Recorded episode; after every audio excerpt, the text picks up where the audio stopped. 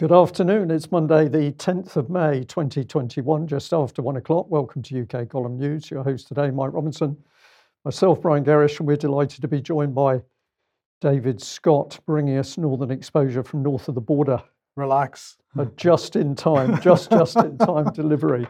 Yes, right. Look, uh, we're going to get straight on with the MHRA. Now, Brian has been uh, uh, reporting the situation with adverse reactions for quite some time now. But let's uh, come back to November last year uh, because the MHRA uh, produced this tender, they advertised this tender. Uh, this was a contract already awarded, uh, and it was for um, one and a half million pounds for an AI system to record adverse reactions from the COVID 19 vaccines. Um, this is what they said about it. Uh, the MHRA urgently seeks an artificial intelligence software tool to process the expected high volume of COVID 19 vaccine adverse drug reactions uh, and ensure that no details from the uh, adverse drug reaction text are missed. So they were implying at that point that, they, that it was very important to them that uh, uh everything was recorded uh, and that uh, they needed a new system to do that. The contract was awarded to this company, Genpact. Um, and well, Genpact involved in all kinds of things commercial lending and leasing, IT systems, some AI in there as well. Uh, but anyway, we had some questions for them at the time, if you remember. So we asked uh, the MHRA, as a public body, the MHRA publishes award of contract contracts to comply with procedural legislation, is what they said. Uh, the contract award notice is very is visible uh, globally, uh, and so on. So. Uh, got the question in the wrong order. So the question was, why is this being advertised at EU level? Is it also advertised in the UK? Um, so they went on again what is meant by the expected high volume of COVID 19 vaccine adverse drug reactions, what kind of volume uh, is the MHRA expecting? And they said that a number of previous vaccination campaigns have been considered in order to derive estimates of ADR volumes that might be anticipated in a forthcoming vaccination campaign when a COVID 19 vaccine or vaccines become available. Uh, and they went on to say uh, they went uh, went on to say actual numbers of reports will be dependent on the number of doses administered and the use of concurrent treatments, for example, uh, to manage fevers. Um, and they went on to say that their past experience with other new immunization campaigns is that we tend to receive around one yellow card report per 1,000 doses administered. And we're preparing our surveillance systems on that basis. Um, so uh, uh, the next question was what's meant by the expected high volume of COVID 19 vaccine adverse drug reactions. What kind of volume is the MHRA expecting? And they said that most of these ADRs are mild and short term, and not everyone gets them. Um, so that was their position back in November. It's pretty optimistic. Yes. Um, they said it's important to note that a report of a suspected side effect is not proof that the vaccine caused it, but a suspicion by the reporter that the vaccine may have caused the side effect. Okay. Well, uh, they said that the, the key point here was that this uh, contract award broke the uh, procurement rules uh, at the time. And so they they had to justify that, and they justified it by saying that it was strictly necessary because it was not possible to retrofit the MHRA's legacy systems to handle the volume of ADRs that would be generated by a COVID 19 vaccine. Therefore, if the MHRA does not implement the AI tool, it will be unable to process these ADRs effectively. So, this was their position. They broke the procurement rules in order to award a 1.5 million pound contract to a company to provide an AI system to handle the adverse drug reactions from the vaccines. Uh, and then what did they produce uh, when they came to report? Uh, well, this is the first report, I think, from January. Actually, this is the April one, but all, they all look the same. It's a spreadsheet with some data on it. Uh, and really, it's extremely difficult, Brian, to query this data and get any sensible uh, idea of what's going on from those spreadsheets. Very difficult. And of course, the other thing I think it's reasonable to point out, Mike, is even compared to the American VAERS system, V A E R S, uh, the American system has got a lot of data about the circumstances in which the vaccine was administered and what then took place. None of that is in the yellow card. So the yellow card is really the minimal possible data to have something which is meaningful on, on the, uh, recorded. Um, so we've been pretty unhappy with the way that this data is being presented by the MHRA, and we felt that in the 21st century it should have been better to do. It should have been possible to do better. Uh, so we decided that we would do better. Uh, we have set up a new website. It's uh, yellowcard.ukcolumn.org. Uh, and you, it will it will be available. It is available now, but it, you'll get a link from the front page of the UK Column website as soon as we're finished the news program this afternoon. Uh, so that's yellowcard.ukcolumn.org. Um, and uh, when you go to that link, uh, you'll find uh, something that looks a bit like this. So we begin with the uh, overview of all four or all three vaccines that are available at the moment, plus those are unspecified. so but then there's a form underneath. So we've just got a little bit of uh, video to show here to uh, explain how to use this form. So have a listen to this. So this is the page that you're presented with whenever you come to the yellowcard.ukcolumn.org website. And the first thing you see is an overview analysis of all the data from all the various vaccine manufacturers, uh, showing the total number of reports, the total number of reactions and the total number of fatalities recorded so far. Now, the latest report run was 29th of April, um, and there'll be another report run bringing that a week forward uh, this week. Um, and as soon as that's available, we will be adding that data. Underneath that, then you can see a form. At the moment, uh, we can choose to analyze the data from each uh, individual uh, vaccine. In the future, we'll be able to compare these, but at this point, it's every individual vaccine.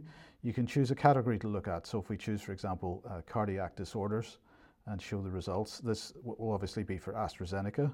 Uh, we can show the results for that and we can see the total number of uh, reactions and the total number of fatalities. Um, and uh, as we scroll down here, these are all cardio, car cardiac problems. Now, we've started the process of explaining what these terms mean, we're starting to translate them. And so anywhere you see a, a little question mark icon there, you can hover over that with your mouse and uh, get an explanation for what that is. Uh, so there's a couple of examples of that. Uh, here's another one. I'll have a look at that, inflammation of the heart muscle, okay? So um, that's obviously for uh, AstraZeneca. If you want to see cardiac disorders for uh, Pfizer, for example, select Pfizer and show results. And now we have the Pfizer results uh, showing the number of people that have uh, died from heart conditions following vaccination. Now let's uh, set that back to any. Uh, and then we can choose a reaction name. So for example, we could put clot in there and look to see what results there are uh, for each of the vaccines uh, with respect to blood clots of some kind or reactions caused by blood clots. Um, so this is for Pfizer. Again, if you want to look at AstraZeneca, you just change that to AstraZeneca and uh, click on show results and you get the AstraZeneca results. Let's uh, remove that now and instead choose the number of fatalities. So let's say we want to see all the reactions uh, which have resulted in 10 or more fatalities. Uh, again, show results, and uh, we can see that cardiac disorders are causing more fatalities. Uh, death and sudden death uh, are causing fatalities, as you would expect.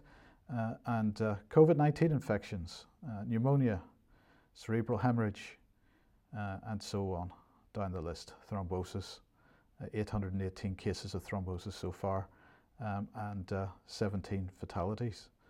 Um, so that, of course, is a blood clot in a blood vessel.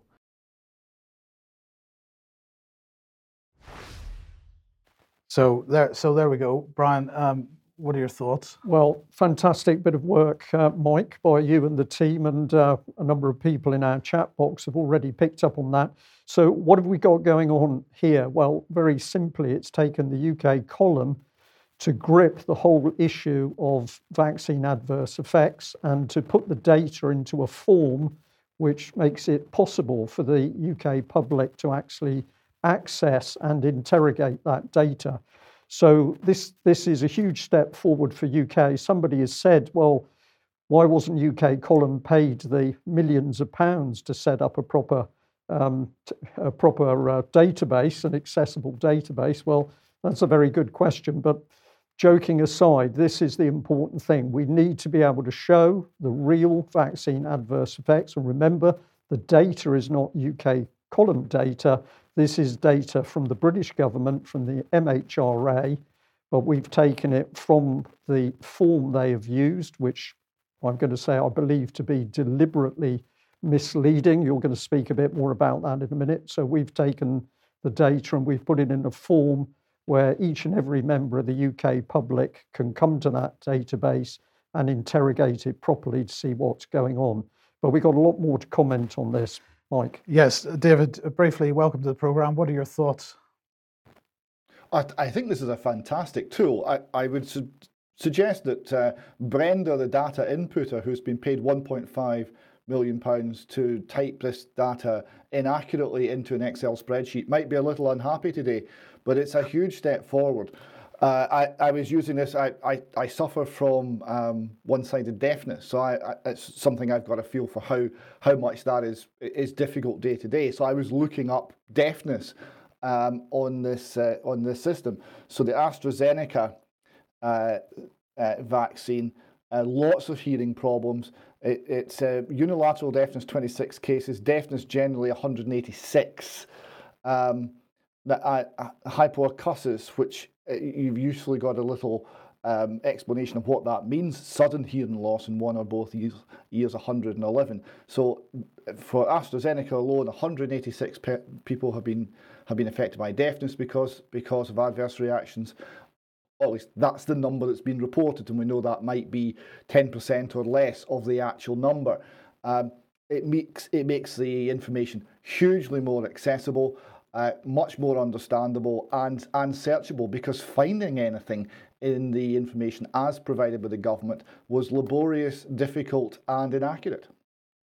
Yeah, and David, I just want to add to that. The other thing which the MHRA had done with the data on the individual um, vaccine manufacturers was that it, it, it had listed the data under different headings depending on which manufacturer they were reporting on. So my take, as a simple common sense take on what the MHRA was doing, is that it has been deliberately obfuscating, confusing the data so that it's made it very difficult for the public to understand what's going on. So what you what you've done here, Mike, is to is to absolutely bring this data under a magnifying glass so that we can really see what's happening. And we're now going to have a look at more of the uh, dirty tricks and inaccuracies which the MHRA has been using. Well, it's the inaccuracies that really grabbed me because uh, now going back to the first report that they gave, this was the one from January, the, the first run that they made. And bearing in mind, they've paid one and a half million pounds of taxpayers' money to build an AI system. And I was expecting the AI system to be producing the reports, but clearly not, because as we pointed out at the time in January, uh, if you look at this uh, line item here, which is reaction named death. This is for AstraZeneca, or sorry, this is for Pfizer uh, BioNTech. Death, uh, they were claiming that there were 59 total deaths as a result of uh, reactions to uh, Pfizer vaccine, which resulted in 53 fatalities. And it seemed uh, very unlikely that that was possible. And if, you know, I'm going to reinforce this, if there's a line item which is wrong like this, how many other line items are wrong? We can't know. And so you would have thought that by the time we get to April and May, that this kind of issue would have been resolved. But in fact, it isn't. If we go back to yellowcard.ukcolumn.org and look for AstraZeneca and type suicide into the reaction name uh, and look uh, down here, we find completed suicides, two, which resulted in one death. How is this possible? If a suicide is completed, it means the person killed themselves. So how is it possible that only that resulted two completed suicides resulted in one death? It's not just uh, AstraZeneca; it's also Pfizer, uh, because here we've got one completed suicide uh, and zero deaths. Now, I'm quite happy to say that a completed suicide is unlikely to be a direct effect of a vaccine. I'll, i acknowledge that, but nonetheless, it's on the data, and they should be checking that the data is correct, that the totals in their columns are correct. And if the totals in one line item are not correct, then how do we know the totals in any other line item are correct? Well, the, the answer is we don't, Mike, but as we're going to see in a minute, nothing around this data from M- M- MHRA can be trusted. Neither can we trust MHRA to protect the health and well-being of the public because it's clear they do not want to engage in safety. So um, yellowcard.ukcolumn.org for the details, and there'll be a link on the front page of the main UK column website as soon as this news program is finished. And we're going to say, please share. Uh, absolutely share it, yes, and use it. And uh, as you as you begin to use it, you do start to see interesting um, uh, patterns and so on. So do start to use it, and there'll be more features being added to that in the coming days and weeks. Uh, but uh, just another website to uh, let you know about uh, that is COVID 19 vaccine reactions. This, I think it's uh, covidvaccinereactions.com. Um, and uh, well, they've been taken off so many of the platforms now that they've put up another website to try to, to record the personal testimonies of people that have had reactions. Um, and so if that is of interest, go and have a look at it and share that one as well. Okay. Uh, well, I'll just do a little bit of recap to Friday because um, I'd been looking at the information that Twitter was tweeting out to do with vaccine adverse reactions. Uh, Mike and Pat picked it up on the news on Friday, but I just want to bring it in front of people again uh, because uh, there's a lot to comment on here. So, this was one of the tweets that I saw when I was at home. Uh, uh, it's headed VAERS and Yellow Card databases, what you need to know. Uh, if we bring that text up, the Vaccine Adverse Event Reporting System, VAERS, is a system used in the US. The Yellow Card Scheme is a similar system for the UK. Information available on these online systems is, quote, unverified by nature because anyone is allowed to make a report according to PolitiFact and our old f- f- uh, friends Full Fact. Uh, now, I'm going to say I spoke to Full Fact this morning, totally unsatisfactory conversation because when I pointed out that by only reporting some of the facts, you could in fact skew the meaning and distort what's really happening. Uh, but Full Fact, of course, defended their position to the hilt. They didn't mind that they hadn't done the full investigation to what was happening here. They didn't mind that as a result, the public weren't able to see what was going on. So uh, let's just have a look at what Full Fact said. Um, they said that uh, this is the 2nd of March 2021. There's no evidence that people are dying from the COVID 19 vaccine. Well, we've now got over a thousand deaths registered. Well, there's no evidence, of course, because the MHRA is not doing any investigation into what the cause of those deaths were. More on that in a minute. Uh, but this is how Full Fact helps spin the report. Reports to the yellow card scheme uh, suggest that the COVID vaccine from AstraZeneca is not safe. That they're saying that was what was claimed. Uh, this is not true. The yellow card scheme has collated reports of adverse health events following vaccination, but none of the deaths or serious events so far appear to have been caused by it. Why do they have to use the word appear? Because there's been no investigations into exactly what proportion of the reported adverse effects are actually due to the vaccine and of course, um, Full Fact didn't bother to do any further investigation into that data themselves. What they did is point you back at what the MHRA claims. So this is further on in the Full Fact article, and it starts off here. The MHRA's full analysis of this data explains that none of these uh, fatalities appears to have been caused by the vaccine.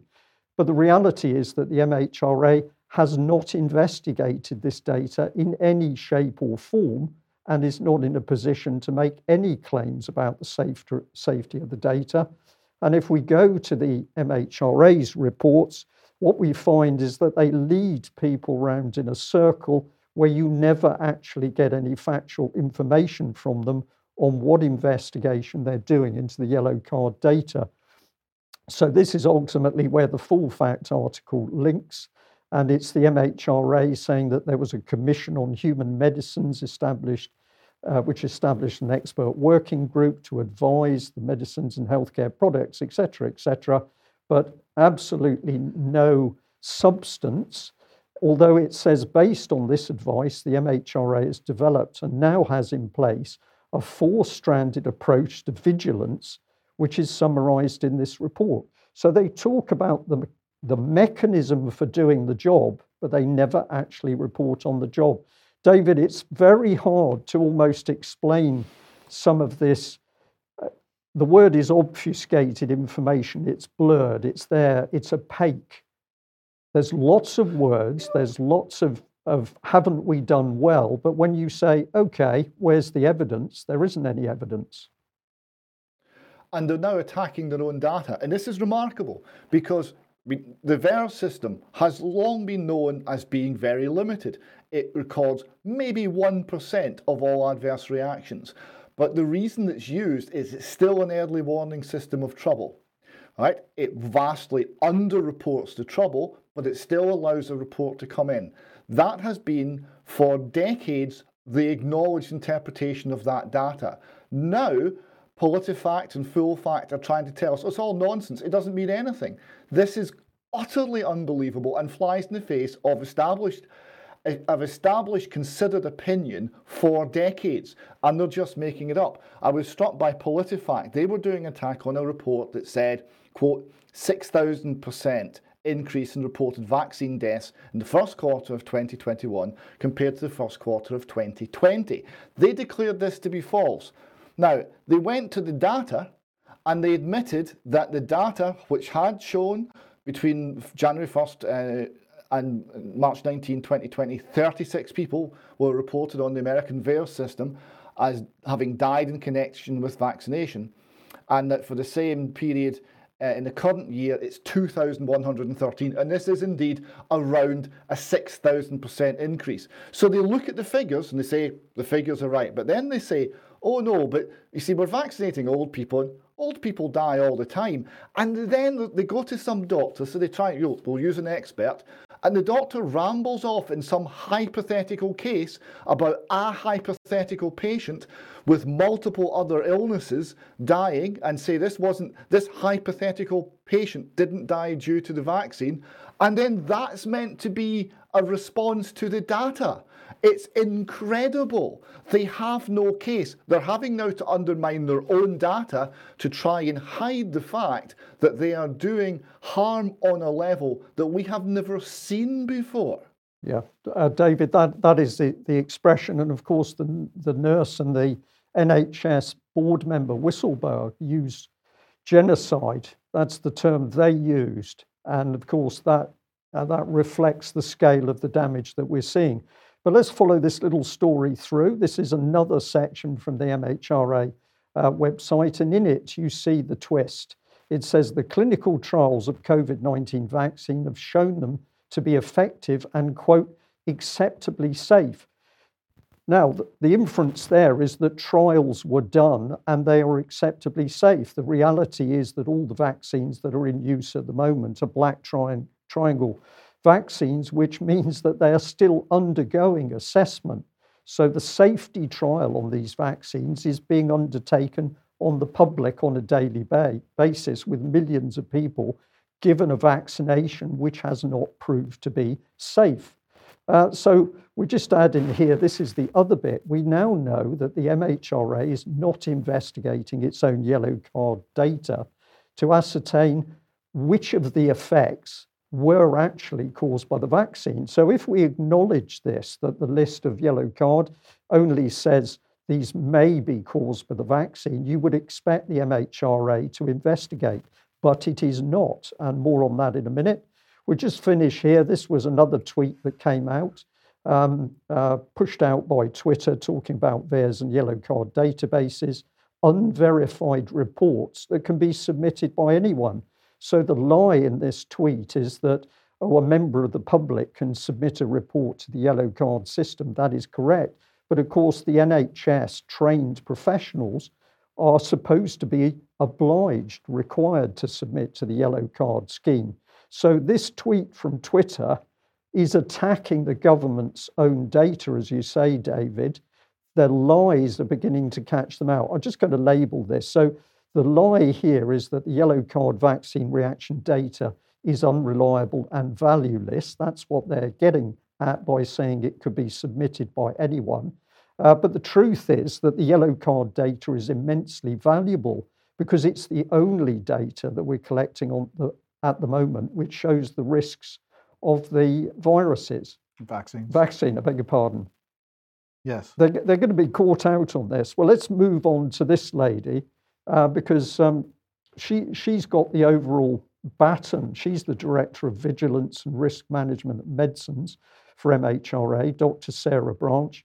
And we decided we would email her this morning uh, to ask a few questions. So we'll take you through this pretty quickly. Dear Sarah, your MHRA colleague was kind enough to suggest I emailed you direct to obtain an answer to my question below concerning post MHRA yellow card report follow up investigations and actions.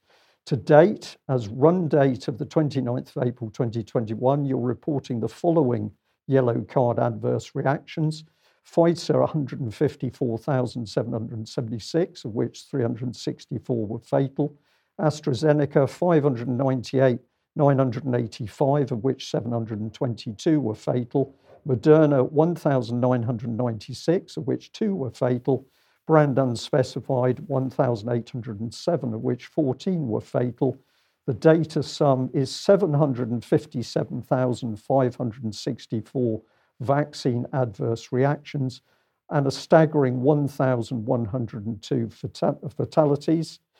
Against these shocking statistics, I'm aware of a growing public concern whereby those already adversely affected and suffering from COVID 19 vaccine adverse reactions, and all those who have family, friends, and colleagues adversely affected, some of who have died, are asking what action MHRA is taking to investigate these incidents and to prevent future harm. Despite calling the MHRA Yellow Card helpline today, I've been unable to establish what, if any, formal investigations MHRA is conducting concerning the immense number of vaccine adverse re- reactions logged so as to prevent further damage to the public. Most importantly, I've recently been given evidence showing that your department is taking weeks to even respond to reports of vaccine adverse reactions, even those resulting in deaths. My formal question, therefore, on behalf of injured and harmed members of the public is due diligence as MHRA Director of Vigilance and Risk Management of Medicines. What due diligence action or actions have you undertaken, and indeed is MHRA taking to fully investigate the 757,564 COVID 19 vaccine adverse reactions and the 1,102 deaths logged thus far, so as to warn and fully protect the public from further future harm from known minor, serious, and fatal COVID 19 vaccine adverse reactions of the type, but not limited to those recorded to date by MHRA. So that's UK Column's formal uh, email. Uh, I'd encourage any of our viewers and listeners who feel as outraged as we do about this clear failure of the MHRA to protect the public to get emailing their former vigilance department uh, to ask where the where the um, true detail is of what actions MHRA is taking to investigate. We did get a response. It was automatic, of course. And uh, what did it tell us? Well, it basically said uh, automatically, we're not really interested in the reactions. Uh, we may get back to you in 10 days, but possibly it could be longer. So, presumably, that's a facility of the multi million AI system, uh, Mike, maybe not. Maybe not. And uh, just to rub in really the fact we really need to know what's going on in the country at the moment, here's the Sunday Times. Uh, what was their headline? Deaths at home rise by a third as patients avoid hospital. And um, they are now saying there's an extra 41,321 deaths or excess deaths in private homes during the year. Glad they finally caught up, Brian. We've only been reporting this for how many months? Uh, a lot, yes. Mike. So they've just about dipped a toe in the water to recognize that there's something unpleasant happening. Will the Sunday Times have the guts to do the proper investigation? My prediction is they won't. They will be censored. Uh, but we've also got the Telegraph here letters, patients unable to see their GPs face to face uh, to find, uh, and they can find that their illness is misdiagnosed. And we've got a letter here, a typical letter that the Telegraph is printing, where somebody's saying, I can't even get into my accident and emergency centre, I can't get into my GP. Um, so there is no NHS system that's operating at the moment. Indeed. Uh, and we got this email this morning, Brian, uh, from uh, someone saying, I work in A&E in Sussex and I'd like to write in regarding accurate portrayal of what hospitals and our staff are going through because GP surgeries aren't seeing people properly and 111 are sending everyone to us, regardless of condition or presentation. The NHS and our A&E department are under tremendous strain, and I think it needs to be made public. Would I be able to write in regarding this? Well, of course, you're absolutely welcome to write in regarding this. We are hearing this from multiple sources at the moment right across the country, Brian. Yes. So the, the system hasn't broken down, it's been deliberately collapsed by the government. There's no question of that. And uh, as we're going to mention a little bit later, we understand that actually a lot of hospitals throughout the country are swamped at the moment. Now, this is fascinating because it's not COVID that's causing the problems. What is causing the problems? Um, if you're out there working in the NHS and you can tell us something about the occupation levels of hospitals, we would certainly like to know. Now, isn't it amazing that uh, whenever COVID was being blamed for this um, earlier in the year, the headlines were covered in this kind with ambulances parked outside A&E departments and so on. Uh, but COVID has gone uh, for this year, or at least until the autumn, when another wave undoubtedly is on its way. Uh, and but yeah. there's still pressure on the on A&E departments, but that's not being reported. Why would that be? Uh, it's a cover up, Mike. The aim is a cover up. Uh, we, we, will say that we had a report uh, yesterday. Uh, it was concerning Treliske Hospital in Cornwall that it was fully occupied. There were many ambulances outside. Some of those ambulances contained patients. The patients were restricted to the ambulances for hours because there were no beds. Uh, but what we were told was that the hospital was full of all manner of different complaints. And uh, when I asked, were they assessing vaccine adverse reactions, the person had no idea what I was talking to, had no idea about yellow card data, but did volunteer to me that apparently other hospitals throughout uh, England at least were suffering these high occupancy levels as a result of unnamed medical problems. So I think we're going to say live, if you're out there and know what we're talking about, uh, please can you give us some information or uh, give us a better understanding what's happening? Um, so, you know, the question is what is causing uh, adverse reactions uh, in the first place? And I just want to bring everybody back to this article published uh, a few days ago by Dr. Mike uh, Williams on the UK column, Clotting and COVID Vaccine Science. Um, and so, what is the main point that he's making here? clotting following vaccination, a surprise, he asks. If we're to rely on mainstream news and government reports, we might be led to believe that clotting problems with COVID vaccines are entirely unexpected and rare. Yet the first warnings about the AstraZeneca clotting disorder came before the preprint above, and he's talking about a, a, a scientific paper that he was discussing earlier in the article. Before the preprint above was published, and long before they even started making the current COVID vaccines, well over a decade before, to be precise. So it was absolutely understood what the effect of uh, vaccines would be uh, before they were ever delivered. Um, so he goes on to uh, report on this paper here uh, adenovirus induced, well, I'm not even going to try to pronounce that, the role of uh, von Willebrand factor and P selectin in mediating accelerated platelet clearance. Uh, and there's an abstract on this. which says that blood clots have consistent, been consistently reported following the administration of uh, adenoviral gene transfer vectors. The mechanism underlying this phenom- phenomenon is currently unknown. And the point here is that this is exactly the, me- the uh, mechanism that's uh, being used uh, within these vaccines. So let's have a look at this paper then severe COVID 19, a multifaceted viral vascu- vasculopath- sorry, vasculopathy syndrome. Uh, there's a couple of interesting diagrams in this. They're in the article that uh, Dr. Mike Williams has written as well. Uh, let's just have a look at this one first of all. So, uh, Mike Williams says the above diagram depicts the virus attaching to the inner lining of small blood vessels, causing an immune reaction uh, and destruction of the infected cells. That results in debris being, being released, uh, pseudovirions. Uh, that tra- travel to other areas where the process repeats itself with some modifications. And then he highlights uh, a second uh, image from that uh, paper. Uh, he said, which says in the brain below, uh, these viral-free pseudovirions, uh, including spike protein, induce a clotting response initiated by a part of the immune system called complement, specifically the mannose binding lectin complement pathway. And so the key point here in this paper in relation to COVID vaccines is that the spike protein devoid of viral RNA travels to the brain and causes clotting.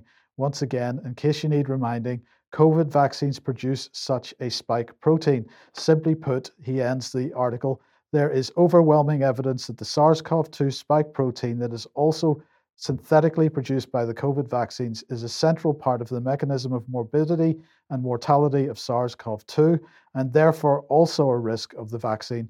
In regard to clotting, that risk is greater if you receive the vaccine. And the point that he is really trying to ram home here is that this was understood for at least a decade. Um, and uh, so the question is why this particular route to vaccination was taken. Yes. And, and of course, we're going to say to people if you go looking on the MHRA database, it's very difficult to find the collective data for, for these clotting conditions. Um, we hope that, that the UK column database is going to help you get through this data and see the very real risks. Um, okay, uh, David, uh, Israel to implement electronic bracelets to enforce COVID quarantine starting in May. Yes, uh, the number of people coming back to Israel, both uh, from abroad and tourists and, uh, and, and people returning home, is such that their uh, position of putting them all into hotels and, and locking them away is not really uh, sustainable. So they're going to treat them like criminals and put on tracking bracelets because that will fix things. So now, if you go to another country, the, the, the, the level of uh, totalitarian control is, is really quite impressive. You go to another country, um, you will be confined to barracks, you will be tracked, you will be traced and you will be essentially treated like a criminal um, for at least some weeks. And of course, the duration for that is at their discretion too. So, um, yeah, it, it, there are major concerns with loss of liberty in Israel. Right, David, before, you continue, because I know you're going to move on to the uh, BMJ, I just wanted to pop this up on screen because one of our viewers sent it through to us. Uh, but it was a little reminder that back in October 2020, the BMJ said COVID 19 vaccine trials cannot tell us if they will save lives. So that was a fairly outspoken report. And we'd say it stands because at the moment we are still not, still not seeing any data uh, which says that the, the vaccines can save lives or indeed that they're safe. But I think you've got a different angle here from the uh, conservative woman commenting on BMJ.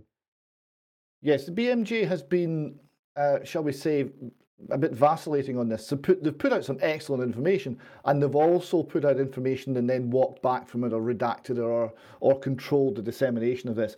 And this is this is what the the conservative woman uh, ha, uh, magazine has been looking at. So they've got um, an article here by Ivana Novotny it's amazing how often uh, we're seeing Eastern European names calling out this particular problem because this is people perhaps with a, a, a, personal knowledge or a family knowledge of what it is like to live under a totalitarian regime. And she highlights the fact that the BMJ first published a letter by Dr. Fiona Godlee about the removal of a rapid, uh, uh, this was a rapid response comment by uh, Dr. Uh, Polyakova on uh, COVID 19 vaccine. Um, and the uh, website now says um, this rapid response has been removed as it was being used to spread misinformation and was attributed in a misleading way on certain websites and social media. So they removed a letter highlighting a problem from the BMJ, not because the letter was wrong, not because the information in the letter wasn't correct, but because they didn't like how other people were talking about the letter. So that alone is a, a very uh, concerning development. Now, uh, what uh, Ms. Um, Novotny asks here is what part of the letter doesn't stand? And she then quotes it at some length. Uh, the main points she, she raises, the main points that was made in this letter, one, the COVID vaccines are experimental and only under rapid uh, temporary regulatory approval. There is a lack of data about them. There is insufficient reporting of vaccine adverse reactions. Dr. Uh, Polyakova writes that she was struggling to understand the failure to report the reality of the morbidity caused by our current vaccination programme. Aren't we all? Vaccines harm even young and healthy people to the extent that hospitalisation is needed in some cases. In some cases, vaccines induce neurological symptoms. Vaccines do not protect from contracting the virus. Quote, I have direct experience of staff contracting COVID after vaccine and probably transmitting it, end quote. Uh, and the, the, the, points continue. COVID vaccines are pointless and dangerous, do more harm than good. Quote, it's clearly stated that these vaccines vaccine products do not offer immunity or stop transmission, in which case, why are we doing it? In some cases, vaccines impact adversely on the immediate health of the recipients. The long term adverse effects are still unknown. Nobody knows how they will affect the health service. Mandating of unlicensed experimental vaccines on, on healthcare workers or members of the public uh, is in the realms of Adolf Hitler's dystopia. Coercion and mandating medical treatments on our staff um, or members of the public when treatments are still experimental phase are firmly in the realms of totalitarian Nazi dystopia. These are hugely important points. And what this letter is asking is since the BMJ have removed that letter from the website, which of those points do they disagree with? And it, it would appear that the answer is well, none of them, as far as we know that they're, they're not actually disagreeing with this on a factual basis because the reason for removing the letter was how it was being interpreted. Well, how else could you interpret that?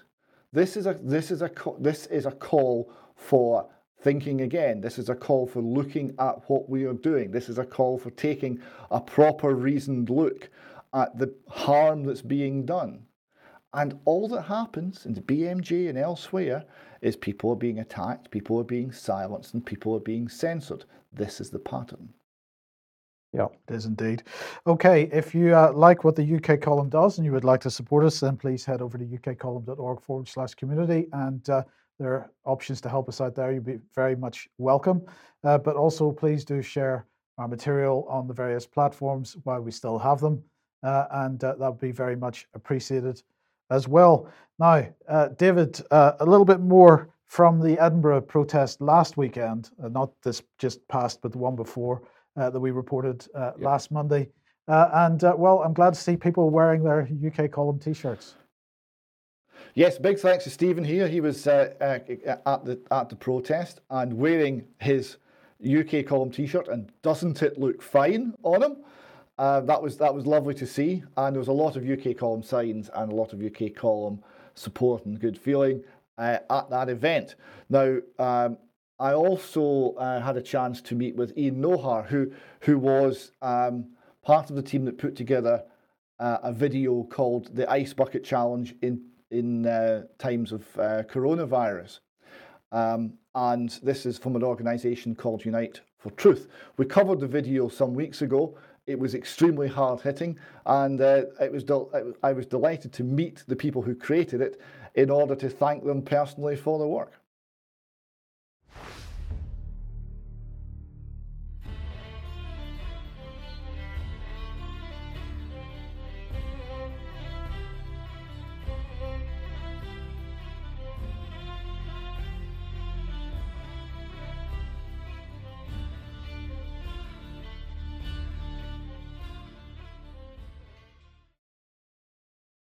David, give us your thoughts on the Ice Bucket Challenge and the importance of humour in this time ahead and this struggle. Well, the, the humour was fantastic, and we, we recognise that humour's our friend, the UK call. Uh, but we were completely blown away by, by the, the quality of the video. It was tremendous. So I sent it round, I mean, I sent it to uh, all the team, mm. and I mean, I might shock you here, but Brian Gerrish is English, mm-hmm. and I wasn't sure how he would how he would cope with some of the the Glaswegian and he absolutely adored it. And he came back and he said, "This is fantastic. The the production values, the cutting, and the impact of it, the use of music, the use of the images, mm. and, and this man saying, "Do you get it?" Yet? Jab, jab, get the jab, get the It was fantastic. we loved it. Brian Gerrish had never seen anything like it. He seemed to understand it, even though it was clearly in a language Aye. that was completely foreign to him. It was excellent. Uh, so, no, we were happy to, to give it some airtime because it's it, it was exactly what mm. we need. It was It was passionate. It was funny. It was high quality. It was watchable. It was entertaining. Aye. It was great. No, thanks. I'll need a bigger hat. I really will. Thank you, David. Aye. Pleasure. mate. So, David, I- Hope we'll see you like last week, the 22nd. But David, I just want to say, we sat in that living room and we worked on that video for days. And uh, Ian Nohan, gentleman here, said, You need to get that to UK Column. They send it. At the time that he said it, I thought that's outlandish. We're sat in a flat in Tollcross in Glasgow's East End. That won't happen. But it was a big man here uh, that suggested it and put in the hard work. So well done, Ian. Thank you, my friends. Thank you Oh. again, David. Thank you.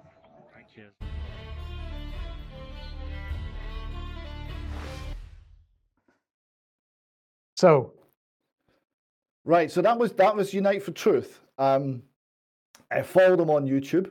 Uh, they are working on the, the, what that video went on to show is they're working on more production soon. Uh, I'd be I'm fascinated to know what the next one's going to be because Ice Bucket Challenge is, is excellent and I, I'm I'm really looking forward to the next production. So please follow them on YouTube and uh, watch for their their content coming out. okay. Now, uh, a- a- so a final thing. Just there's been a lot of, um, a lot of, and there's, con- there's going to in the rest of the news today, quite a lot of negative news about COVID. But we, we have to remember that people are fighting back against this. People are waking up. People are losing the fear. Um, at the end of the meeting, back on May the first in in Edinburgh. Uh, everyone sang uh, Auld Lang Syne together. This is for old time's sake. This is looking at the old times that we miss and we want to return to. This is rather becoming the anthem of the movement against the new normal, against the lockdown, against the removal of your rights, against laws on hugging, on worshipping, on speaking, on, on going to funerals, against it all. So uh, I thought it might be worth playing just a short clip from, uh, from, from Edinburgh of the crowd singing together.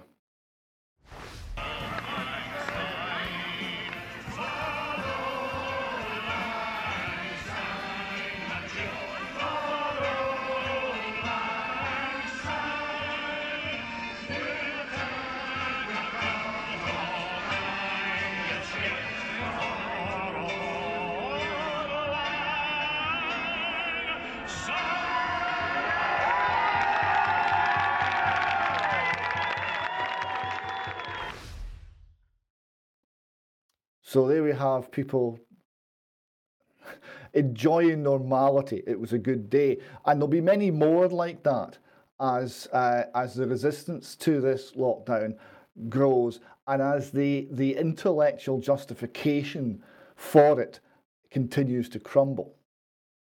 Yeah. Indeed. Well, the good thing about that was I understood all the words of the uh, song there, David. So that was uh, truly excellent. Now we, we're getting a stream of emails and other communications into UK column. Just taken a selection out here. Uh, this one brought a smile to my face. Uh, a gentleman said, I went to County Hall today to arrange a certificate of no impediment to marriage. I'm required to send it to my Japanese fiancée in Japan in order to process her marriage. I was asked to confirm whether I was a male. I kept a straight face while other parts of my anatomy looped the loop and answered in the affirmative. Well, I replied to that and said how pleased I was, especially to be able to loop the loop, but I'll leave people to think about that bit.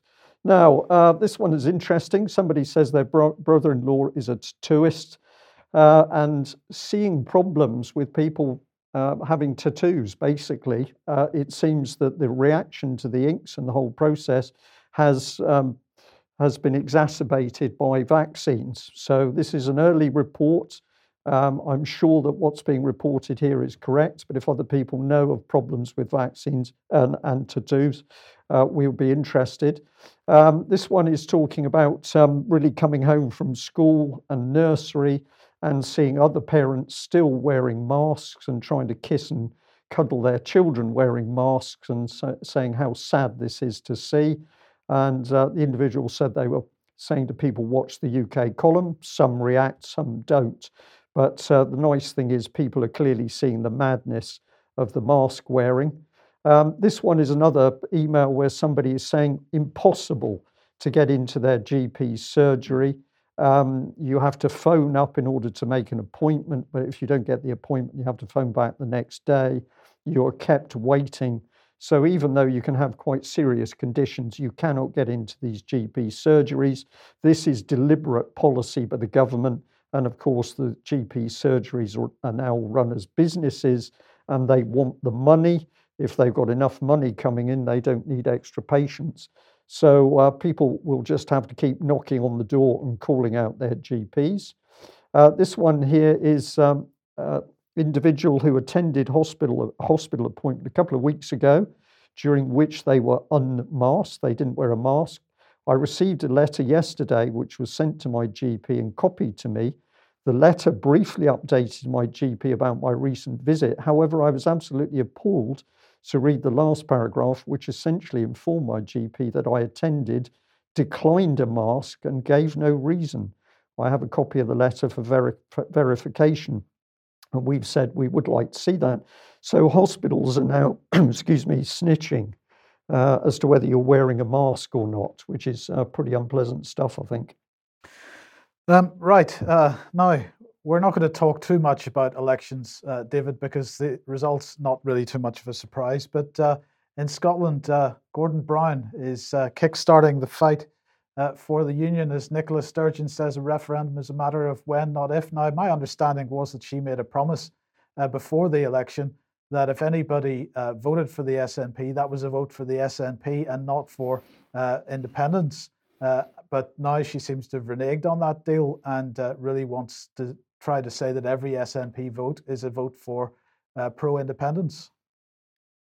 Yeah, this this reneging though, this is a bit. This is now a tradition. It's like Black Rod hitting on the door. Uh, every every election, Nicola says this, and every every uh, morning after the election, she reneges on it. I think we should have a little ceremony uh, for the great reneging on the promise.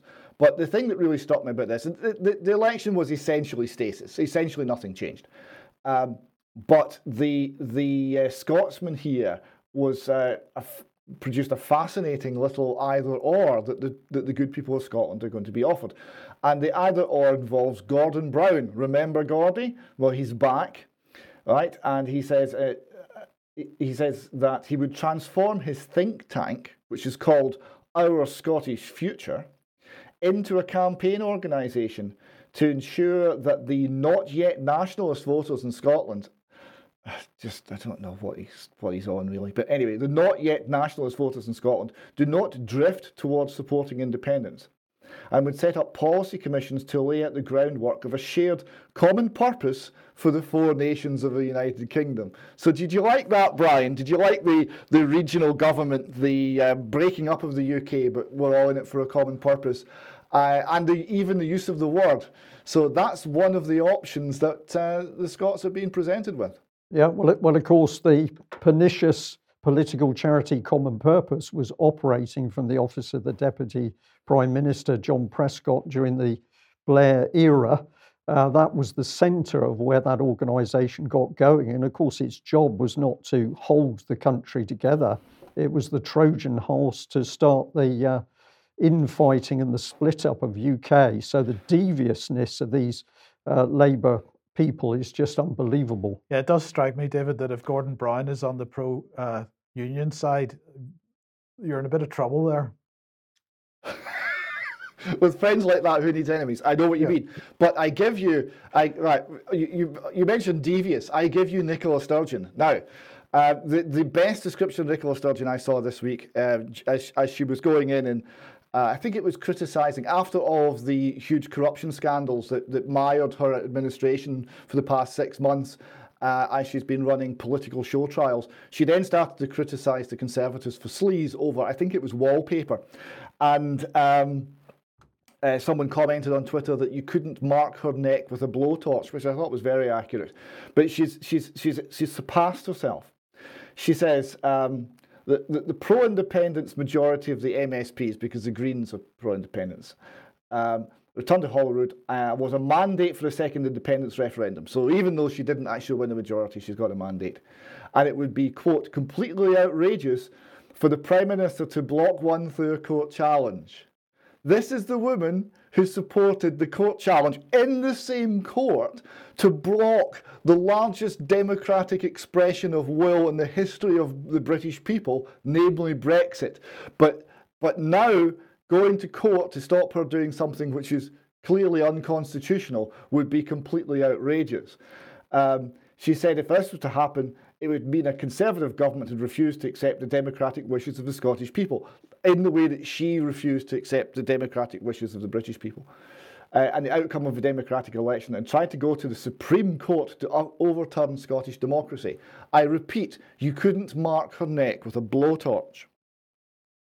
Uh, well, but where does that take us?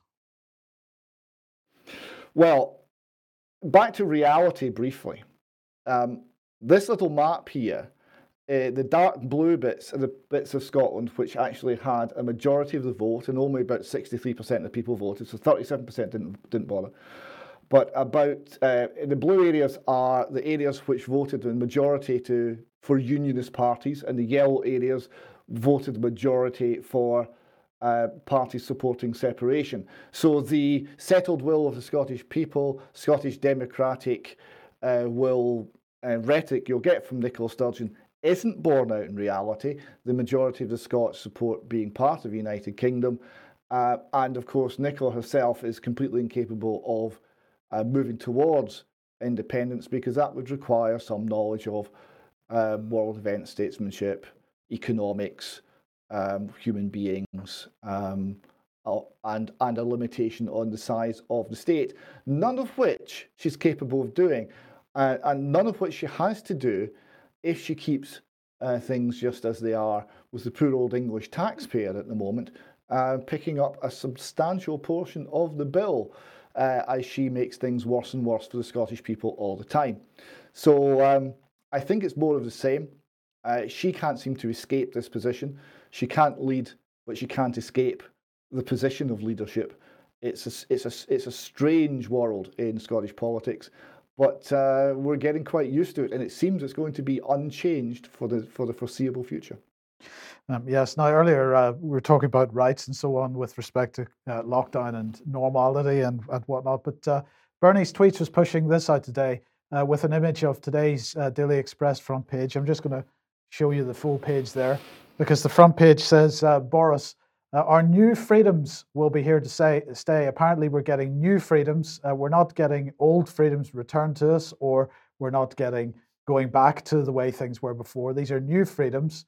Uh, and of course, if we go back to the tweet uh, that Bernie's tweets put out, she said, uh, These are not new freedoms. These are your human rights taken from you without, without your authority and still withheld unless you comply with the state.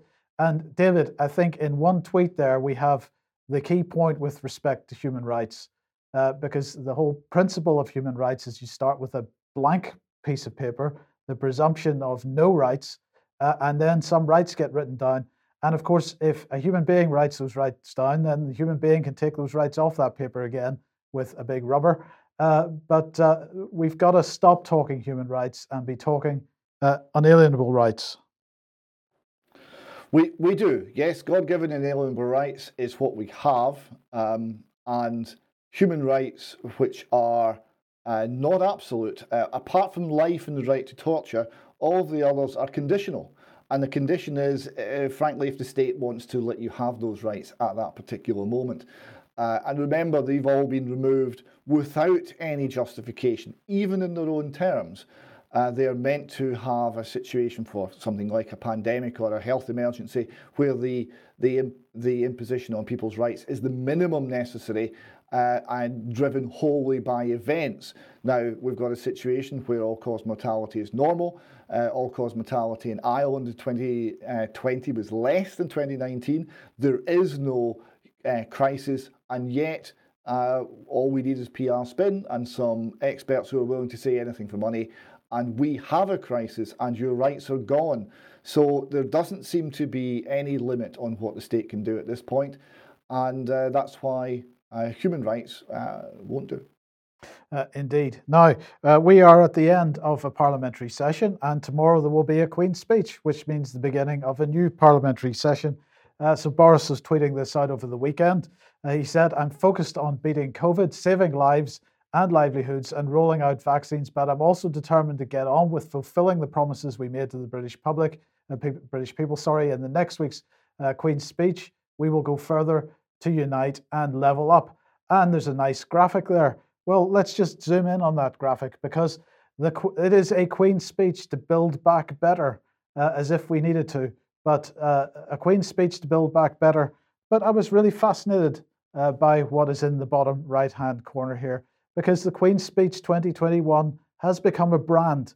It is a brand with a logo. Now, let's just look at that logo and compare it to something which I th- think is where it got its inspiration from, uh, because it is an eye and it does have a squiggly line under it. So it reminds me a lot of the Eye of Horus. Uh, David, before we m- move on, uh, what do you think about that? That's very striking observation, Mike. It really is. And of course, it's also um, the other thing that, that came to mind is QAnon. Um, do, do, have they looked jealously at the uh, at the at, at, the at the success of that particular venture, whatever it happened, whatever you think it was, and thought, well, we, we're going to have more of that, uh, and they're they're continuing the the branding style. Yeah, yes. I, I, just wanted to add, I noticed the first slide because I think what I'm looking at for UK is a thousand points of light. And also, you've got light which is effectively coming from little honeycombs. So, if, if we're talking about a cult meaning in this from HM government, I think it's littered with it. Well, full, full of full of uh, very special symbolism, it seems. Um, so let's just uh, remind everybody of of this article from Spiked. Uh, because what are we going to see in the Queen's speech? Uh, all kinds of things. Uh, it's going to be, uh, let's see, what have we got? Environment bill. Uh, we've got a police crime and sentencing and courts bill. This is a really significant piece of legislation. And unfortunately, uh, the protest against that seems to have been largely co opted by this Black Lives Matter movement. I think people uh, who wouldn't necessarily agree with the Black Lives Matter movement need to be looking at the police crime sentencing and courts bill because it is really uh, a horrible piece of legislation. And of course, the online safety bill uh, is very, very likely to be in this uh, Queen's speech. Uh, as Spiked here saying, it is an assault on free speech uh, at the very least. Um, of course, under the guise of all kinds of other things like protecting children from online harms and so on, even though there's legislation to deal with that already. So, uh, quite a lot going to be in the Queen's speech, very likely tomorrow. Uh, and uh, we need to be paying a lot of attention to that. Now, let's uh, move on. Um, and uh, well, plastic, um, because uh, what have we got here? Primary and secondary schools are being invited to view a series of online films and activities via an interactive map in advance of uh, an event on this. This is World Plastic Day. Um, culminating, sorry, culminating in live question and answer session with the Environment Agency and the World Wildlife Fund. So this is very exciting. So here's one of the videos. Welcome to our resource. Uh, as I say, this is for, uh, sorry, World Ocean Day. Did I say World Plastic Day? Of course not. It's World Ocean Day. Um, and I just thought this was quite interesting because uh, here we've got uh, some teachers' notes. Uh, they've got an interactive river catchment map. Our interactive river catchment map is designed to illustrate the journey of plastic pollution from source to sea. The aim of the map is to engage young people around the issues of plastic pollution, highlighting different sources of plastic the activities will demonstrate how the actions we take inland will impact our oceans and introduce ways to take action individually. And now, first of all, we, before we get onto the real irony of this, um, who's behind it? Well, Interreg, uh, which of course is an EU project. Um, and uh, well, I thought we weren't involved in these kinds of things anymore, but apparently we are. So here it is, preventing plastic pollution, one piece at a time. At a time, but of course, one of the biggest uh, examples of plastic pollution that we have, even in schools, is the face mask, because these face masks are all made of plastic. Um, and of course, no mask, no school for children uh, is still the case. And the fact is that there are campaigns running. Uh, so here is uh, COVID 19 face, face masks and marine plastic pollution. 1.56 billion face masks will enter the marine environment in 2020. Goodness knows how many will enter in 2021. Uh, but while we're teaching children about plastic, we're requiring them to contribute uh, to the problem in a worse way. In a worse way. Yeah. the question is, what did David Attenborough have to say about this? Uh, well, there you have it on screen. Um, Nothing. absolutely nothing. Yes. So uh, we've got complete silence uh, from the great man himself. Um, so where does that take us then? Um, is this David again? It is lockdown track. children. Lockdown and children. So uh, David, uh, what have we got here? Um, I just got a seven day ban on Twitter for trying to tweet out uh, the yellow card data. I'm not quite sure what happened there. Um, Uh, but, we'll uh, see what- David, sorry, uh, to interject. the yellow card data is Her Majesty's government, the UK government's data on vaccine adverse effects. So you were trying to tweet out the Yes, UK yes. government's data. I was trying. I was. I was. I was trying to tweet out. I was. I, I was doing it while we were live, so I, I maybe had the wrong link or something. But I was trying to tweet out our data, and I've just there as as we've been live got a seven day ban from Twitter. So that's quite interesting. So Twitter's now Um, controlling the government, it would appear. Yes. Uh, that'll be Nick this- this Clegg. is- Was it Nick true. Clegg working with Twitter? no, was that Facebook. Facebook? All right, okay. Uh, so anyway, I David. apologise about that. Now, uh, Ellis, Gil- Ellis Guilford School in Nottingham is one of many schools who are um, employing um, what is called a lockdown procedure. All right, so they explain here in the letter to parents lockdown procedure is a standard health and safety procedure similar to a fire drill. Uh, it will involve um, uh, keeping the children essentially locked in place. Um, situations where a lockdown procedure may be used include a potentially dangerous person or animal on the school site, a dangerous situation in the local community, a nearby chemical incident, or an incident related to terrorism. So this is what this is what we're teaching the children. We're ta- making them rehearse this. Um, instructions to parents. So the so the, the what's happening here is that the children will be locked in the classroom, locked in the classroom, uh, told to move away from the doors and windows, and they'll just have to stay there, and they're not allowed to use their mobile phones. They're very insistent on this: no mobile phone use. So instructions for parents in the event of a lockdown. Parents will be informed if the school goes into lockdown by text message and a notification on the website. Parents should not attempt to call or come to the school, as this may hinder the school's efforts to contact and work with emergency services. Parents should not discuss the event on social media. This may spread false information and create panic. Students will be instructed not to use mobile phones during the lockdown, and so parents should not be alarmed if your child does not answer the phone. So you're going to get a message from the school to say the school's gone into lockdown, and that's it. You just have to then do nothing and just trust it will be okay. Don't go to the school. Don't be involved in your community. Don't leap to the defence of the school. Don't leap to the defence of your child. The state will do everything. And meanwhile, uh, the children are going to be rehearsed in this presumably frightening procedure. And they're going to get the message that the world is a dangerous place and that what you have to do is uh, obey in order to uh, protect you from, from the thing that you are now afraid of. So, David, this is attacking the minds of the children again. This is causing the children stress and anxiety.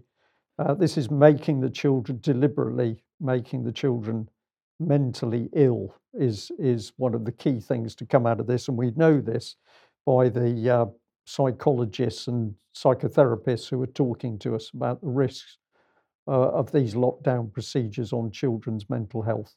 Um, right, let's uh, come back to David Attenborough again. Uh, here he is. Uh, he has been made People's Advocate, uh, COP26 People's Advocate, ahead of the crucial UN Climate Change sum, Summit in November in Glasgow, uh, which apparently, even though it's going to be in November, at this point is planned to be an actual face to face. But we have to wait and see what happens. We could be back in lockdown uh, by then, full lockdown, but we'll see. Um, so, this amazing historian and broadcaster, as he's described by the government, is to is going to be addressing world leaders and the public ahead of and at the COP26 in November.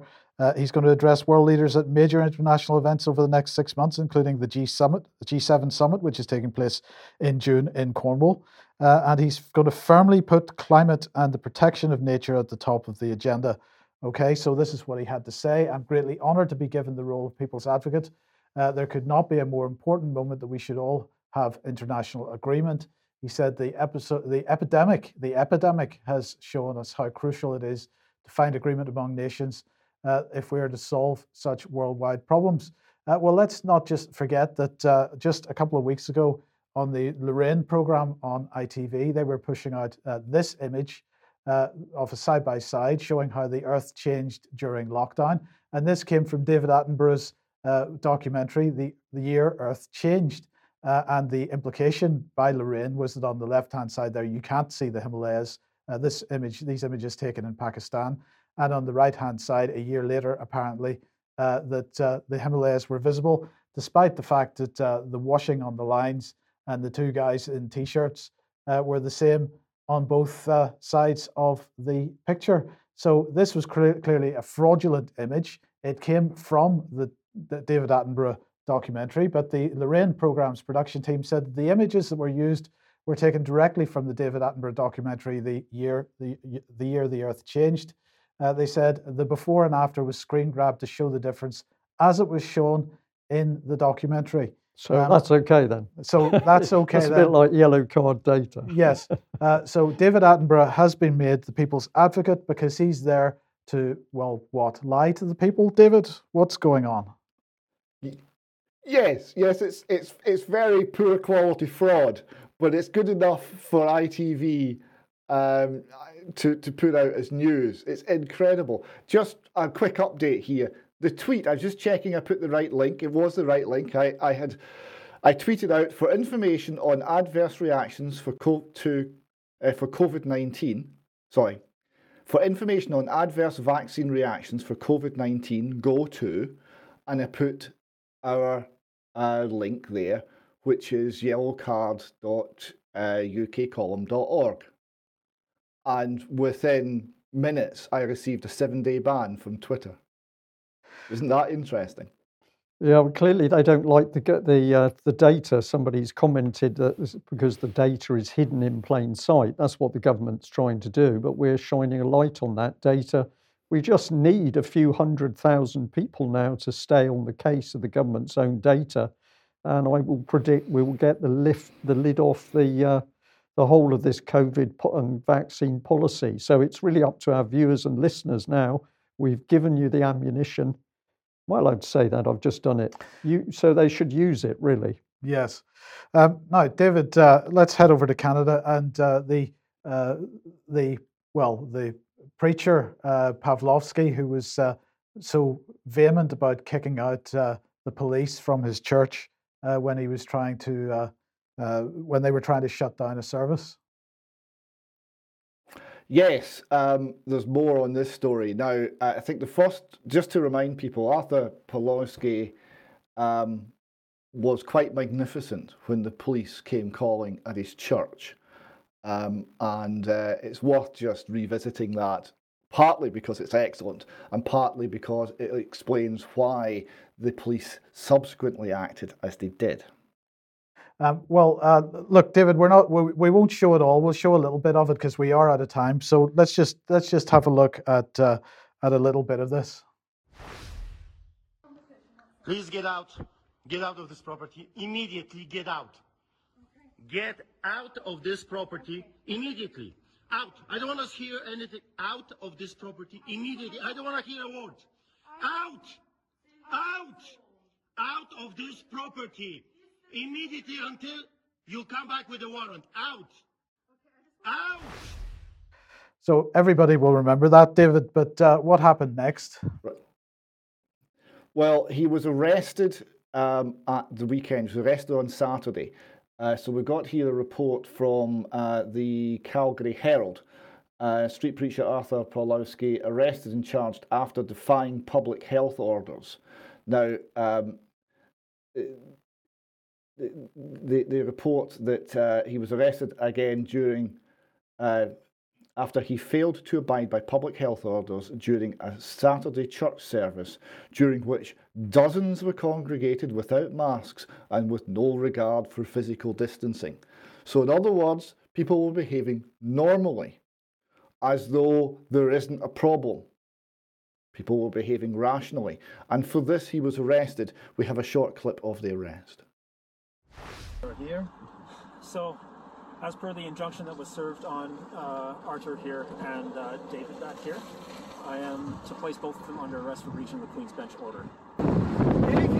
morning. It's backwards. Ready? One more.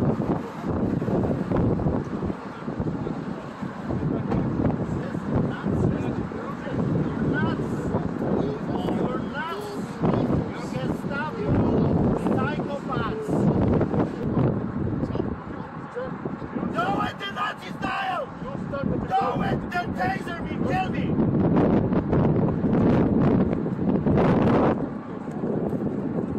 Do it the Nazi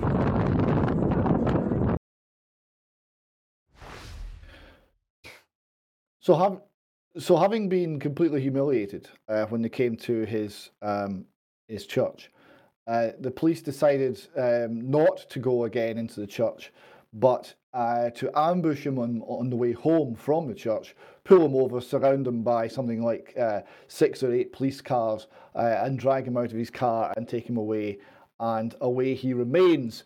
Um, we're looking for more information and we'll update you as we get it. Now, um, the uh, authorities at Calgary uh, reported here earlier today that the organiser of a church service who was in violation of a new court order. So this this is for something that wasn't illegal on Wednesday, but it is illegal on Thursday. All right. So he was in, in violation of a new court order obtained by Alberta Health Services in relation to mandatory compliance of public health orders for gatherings. So there was no. He was in the original clip. He was asking for a warrant. There was no warrant.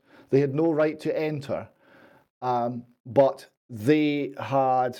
Um, the, the health authorities went to the Queen's Bench and got a, an order, and then the police then used that order to justify the arrest for entirely lawful activity. Um, there's a statement here from Calgary Police. Calgary Police Service continues to work with our provincial partners, because we're all in it together, uh, to address those who are inclined to ignore the public health orders in place to commu- keep our communities safe. So, safety is the reason for giving up liberty, once again.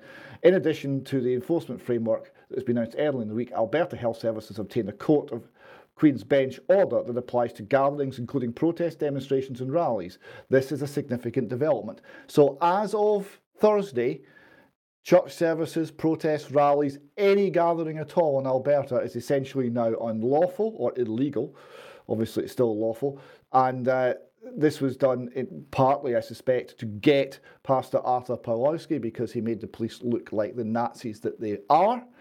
Um, and partly because uh, the authorities cannot have anyone threatening uh, threatening their rule. Anyone who does this will be will be attacked.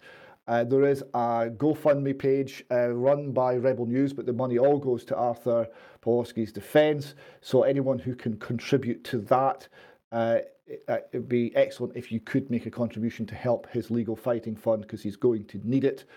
Um, and uh, we will give you more on that as we get more information. But we're seeing here the loss of liberty in Canada and the comments that he was making originally about the, the Nazi communist Gestapo like methods employed by the police were once again shown to be accurate. Yes. Yes. Okay. Well, um, let's uh, just end on a couple of uh, slides uh, because somebody has uh, been putting up uh, some very naughty person been putting up banners uh, advertising the UK column again. It says, uh, uh, "Sick of the BBC lies." Uh, Try, try UK column news. So thank you very much to the people that have have done that. we couldn't possibly encourage any of that kind of behaviour anywhere else in no, the country. No, certainly not. Uh, and uh, moving over to the states, then David, uh, just to end off a great sign in a. In well, a... well, well t- Texas is free, you see, and and incidentally free and safe. There's there's less problems with COVID in places like Texas and Florida than there are in places with coercive lockdown policies, um, and since they're free, uh, and there's still the rule of law. People who own businesses are allowed to set policies regarding their businesses, and that means you have variety. And in this case, someone has uh, put on the sign, uh, put a sign on the, the window of the business: "Stop your masks. Make everyone inside feel uncomfortable. No masks allowed. Violators are trespassing." So that's quite clear. And presumably there'll be another uh, cafe somewhere in town for mask wearers, and people can have a choice. But of course, in uh, Britain, in Scotland, in England, and in Canada, choice is not allowed. But uh, well done, Texas. Uh, we see what you're doing, and uh, hopefully it will come here soon. Yes. Yeah. Excellent. Well, we're really at the end of the news. So, David, thank you for joining us. Thank you also to our viewers and listeners from, from overseas. I'd just like to say a special thank you for those uh, watching today from the Carpathian Mountains, Transylvania. Um, pleasure to have you with us. And also, thank you very much to people who are sending in really quality data now. This is making a big difference. But a big thank you to Mike and the team for the database. We've given you the tool to really challenge the lies of the UK government over vaccine adverse effects. It's there for you to use. If you use it in sufficient numbers, it will produce a result because the government's got to defend its own position. And uh, apparently, even Twitter is against the government now. So that's going to be interesting to watch. We'll leave it there. Thanks for joining us. We'll be back at the same time. Well, we'll be back in 10 minutes. We'll be back in 10 on. minutes and then we'll be back at the same time indeed. on Wednesday. Thanks for joining us. Bye bye. Bye-bye. Oh, damn.